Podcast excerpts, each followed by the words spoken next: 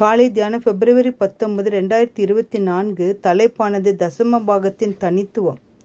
அதனால் என்னை சோதித்து பாருங்கள் என்று சேனைகளின் கருத்து சொல்கிறார் மல்கியா மூன்று பத்தாம் அதிகாரம்.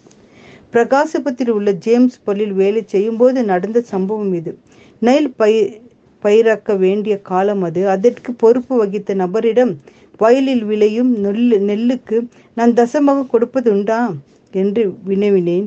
ஒரு சில நெல் மூட்டைகளை ஆலயத்தில் வைப்பது உண்டு. ஆனால் அது தசமமாக என்பது எனக்கு தெரியாது என்று பதில் அளித்தார். சரி. அப்படியால் இந்த ஆண்டு சரியாக கணக்கு பார்த்து தசமமாக நெல் மூட்டைகளை வைப்போம் என்று பொருத்தனை பண்ணிக்கொள்வோம் என்று கூறி நாங்கள் ஒரு சிலர் ஜெபித்து நெல் விதைப்பு விதிட்டோம்.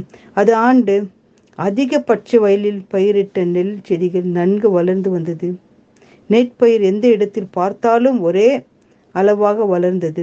பச்சை பொறு போத்தினது போல காட்சியளித்தது. அது காண மற்ற ஊர் விவசாயிகளும் வந்து சென்றனர்.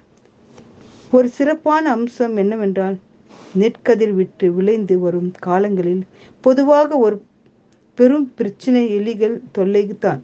ஆனால் அந்த பொருத்தனை பண்ணின ஆண்டில் ஒரு எலி கூட வரவில்லை. அந்த கதிரியும் சேதப்படுத்தவில்லை. ஒரு எலி வலி கூட தென்படவில்லை. ஒரு பெரும் அறுவடையை தேவன் கட்டளையிட்டு ஆசிர்வதித்தார்.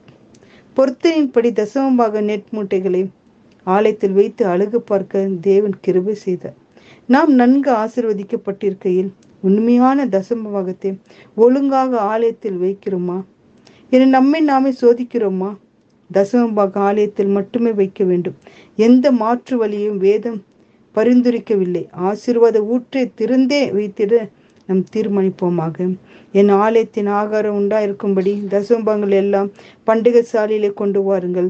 அப்பொழுது நான் வானத்தின் பலகணிகளை திறந்து இடம் கொள்ளாமல் மட்டும் உங்கள் மேல் ஆசிர்வாதத்தை வர்ஷிக்க மாட்டானோ என்று அதனால் என்னை சோதித்து பாருங்கள் என்று சேனைகளை கருத்து சொல்கிறார்.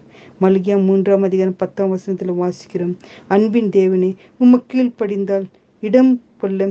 ஆசீர்வதித்து பெறுவோம் என்பதில் எந்த சந்தேகமும் இல்லை அப்பராஜா அதற்காக நாங்கள் உண்மை கீழ்ப்படிந்து பாதையில் நடந்து நாங்கள் வளர்கிற பிள்ளைகளாக காணப்பட வேண்டும் அப்பா.